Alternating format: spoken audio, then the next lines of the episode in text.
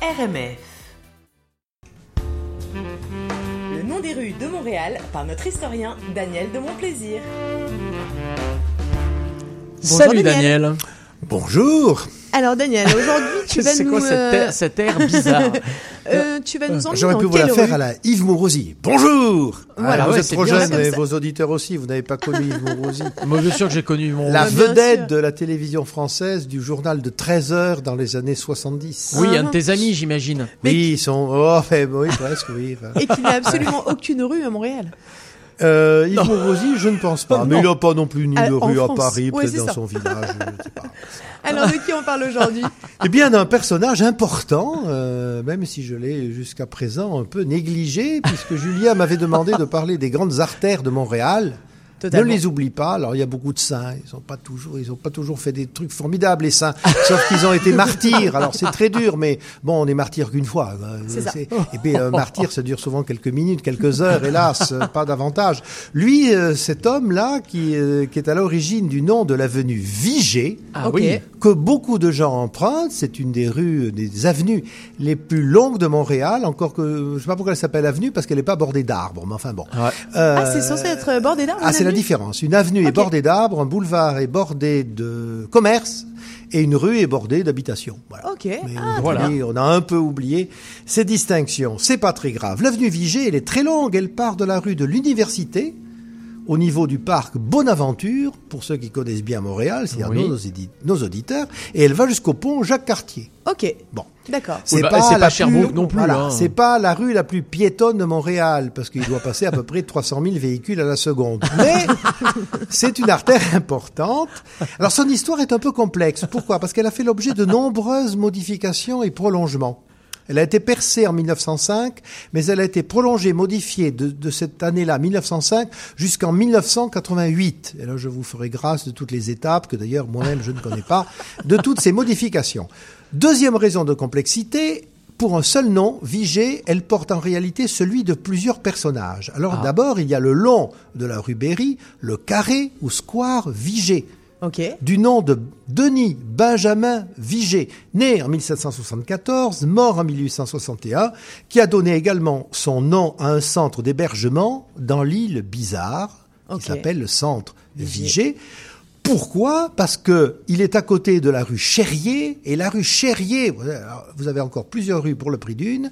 La rue Cherrier, c'est le nom de jeune fille de son épouse dont il avait hérité des terrains et sur lesquels il a créé un hospice. Ok. Ah oui, il y en a des choses quand même. hein. Voilà. Ah ouais. Alors, on va terminer avec Denis Benjamin Vigée, parce que ce n'est pas notre Vigée, c'est un autre. Encore qu'il est pas mal, lui. Il a été avocat, il a été journaliste, il a été essayé, et, et- essayiste, pardon, homme politique, fils de menuisier, arrivé de France. Il a travaillé dans la construction, il s'est lancé dans le commerce de potasse, il est devenu homme d'affaires, il s'est lancé en politique, il est devenu député d'ailleurs en 1796 de Montréal-Est dans la chambre de ce qui s'appelait à l'époque le Bas-Canada et qui s'appelle aujourd'hui le Québec, dont il épouse une demoiselle Cherrier, je vous ai déjà parlé d'elle, euh, et il devient, cet homme-là, un des plus importants propriétaires de Montréal.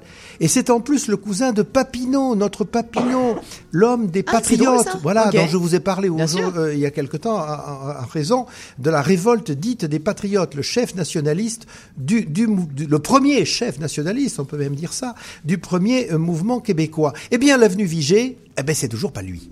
Ok. Ah. Eh ben non, parce qu'il a un autre cousin. En fait, Vigée, c'est un peu Dupont. Hein. Eh ben, c'est un Dupont peu, oui, hein. du pont, du bois. Ouais, c'est ça. Simard, euh, voilà, ou, euh, a ou Desjardins, beaucoup, quoi. Voilà, voilà. Ok. Mais il a un frère. Il a, il a- non, pardon, pas un frère. Excusez-moi. Il a un autre cousin, comme Papineau. qui est un cousin, Ils sont tous cousins, ces gens-là, qui s'appelle Jacques Vigée. Alors Jacques Vigée, lui, il est né en 1787, donc Ok. 13 ans plus tard. Et c'est lui qui a donné le nom à l'avenue. Si l'avenue Vigée s'appelle Vigée, c'est pas à cause des autres Vigée, c'est à cause de Jacques Vigée. Alors Jacques Vigée, alors c'est un, c'est un francophone, un français, mais un vrai Canadien. Il est né à Montréal, donc en 1787. Il y a fait ses études. Il devient journaliste au quotidien, au Canadien, pardon, qui est le grand quotidien de Québec. Ok. Va à Québec, euh, qui, est, un- qui est le premier grand journal, euh, je dirais, francophone, attaché à la culture euh, française du Canada. En 1808, il est encore tout jeune, hein, il a une vingtaine d'années, enfin 21. En 1810, il publie quelque chose de tout à fait extraordinaire, qui existe toujours, qui a été repris à de nombreux exemplaires, et puis une édition nouvelle sous d'autres auteurs, un recueil des néologismes en usage au Canada. C'est-à-dire tous les mots français que les Québécois ont transformés pour les faire leurs Ok. pour en faire leur comprends. propriété, comme clavardé, comme char, comme euh, bon, il y en a des tas, il y en a des centaines. Il faudrait faire une émission spéciale là-dessus. Et depuis d'ailleurs, des dictionnaires des mots français créés au Canada ont été créés, mais lui, il a fait le premier. Et en 1810, vous vous rendez compte, c'est extraordinaire. Attends, mais t'es en train de nous dire que du coup, ici, on ne parle pas du tout, le, parce qu'il y a quand même un peu la légende urbaine qui dit qu'on parle ici un, un, un français euh, du ton des. euh, mais en fait, non, en fait, il y a du néologisme euh, Alors créé. ou- oui et non, parce que d'un côté au Québec, on parle une, une langue française que nous avons héritée du XVIIe siècle et qui a suivi son chemin alors qu'elle évoluait différemment en France, ça c'est une chose, mais en même temps, comme dans toute langue vivante, les Québécois ont introduit énormément de mots nouveaux. Ok. Ils ont développé, modernisé, actualisé euh, la, euh, la langue française, Ok. comme les Français l'ont fait aussi, mais, Mais de, de leur façon côté. différente. Et voilà. Et donc, ce Jacques Vigée, il est tout jeune, il fait ce, ce, ce dictionnaire des néologismes. Deux ans plus tard, en 1812, il publie un autre livre assez étonnant, Relation de la mort de Louis XVI, roi de France.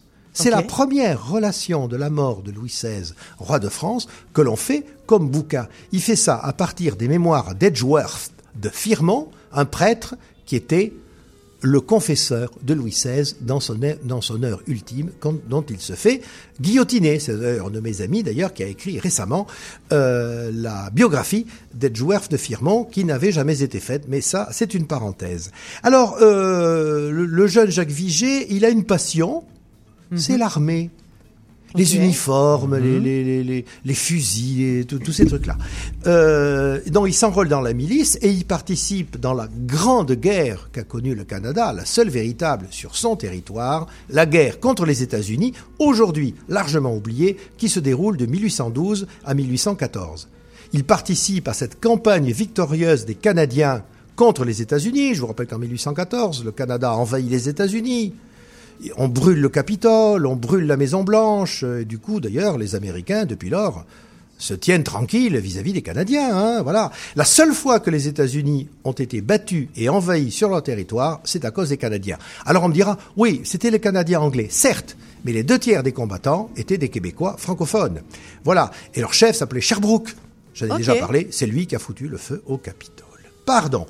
Oh, et puis après, il rentre chez lui, quand même, ce, brave Jacques Vigée. On peut pas faire la guerre toute sa vie. Il devient en 1820 inspecteur des grands chemins, rues, ruelles et ponts de Montréal. Je lis parce que c'est tout un titre. À cette époque-là, l'administration municipale, il faut bien le dire, était assez embryonnaire.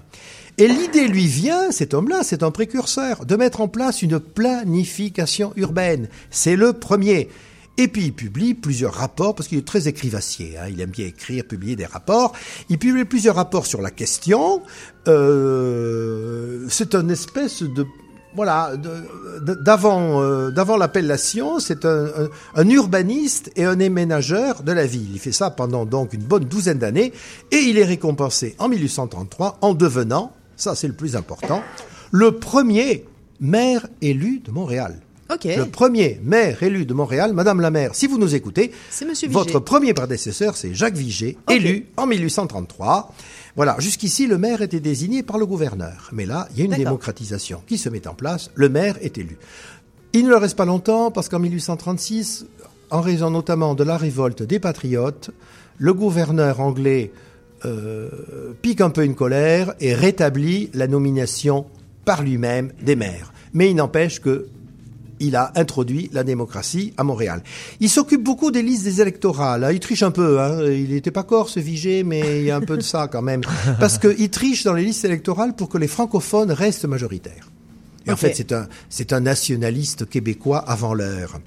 Euh, il connaît surtout la, la grande période de l'agitation des, des, des patriotes.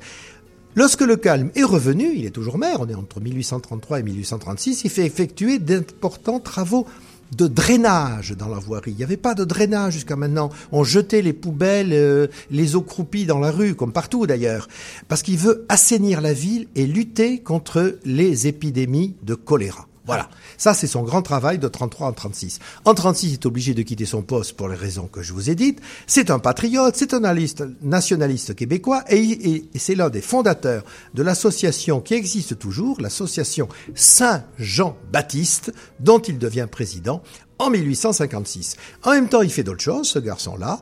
C'est un passionné d'études historiques, donc il aurait pu intervenir euh, sur, euh, Sur RMF. sur RMF, Il y a hein, un petit problème de Voilà, ouais. il faudrait lui demander, à mon avis. Bon, il est mort depuis un Oui, certain temps, mais quand même. Euh, alors, il est no- notamment euh, auteur de deux livres assez remarquables, une archéologie religieuse du diocèse de Montréal. Ok. Ah, Il aime bien l'histoire des, des bonnes sœurs, des couvents, tout ça. Et puis également une histoire des... com- oh, c'est un peu la même, vous me direz. Également, mais c'est un deuxième livre, une histoire des communautés religieuses de femmes au Canada.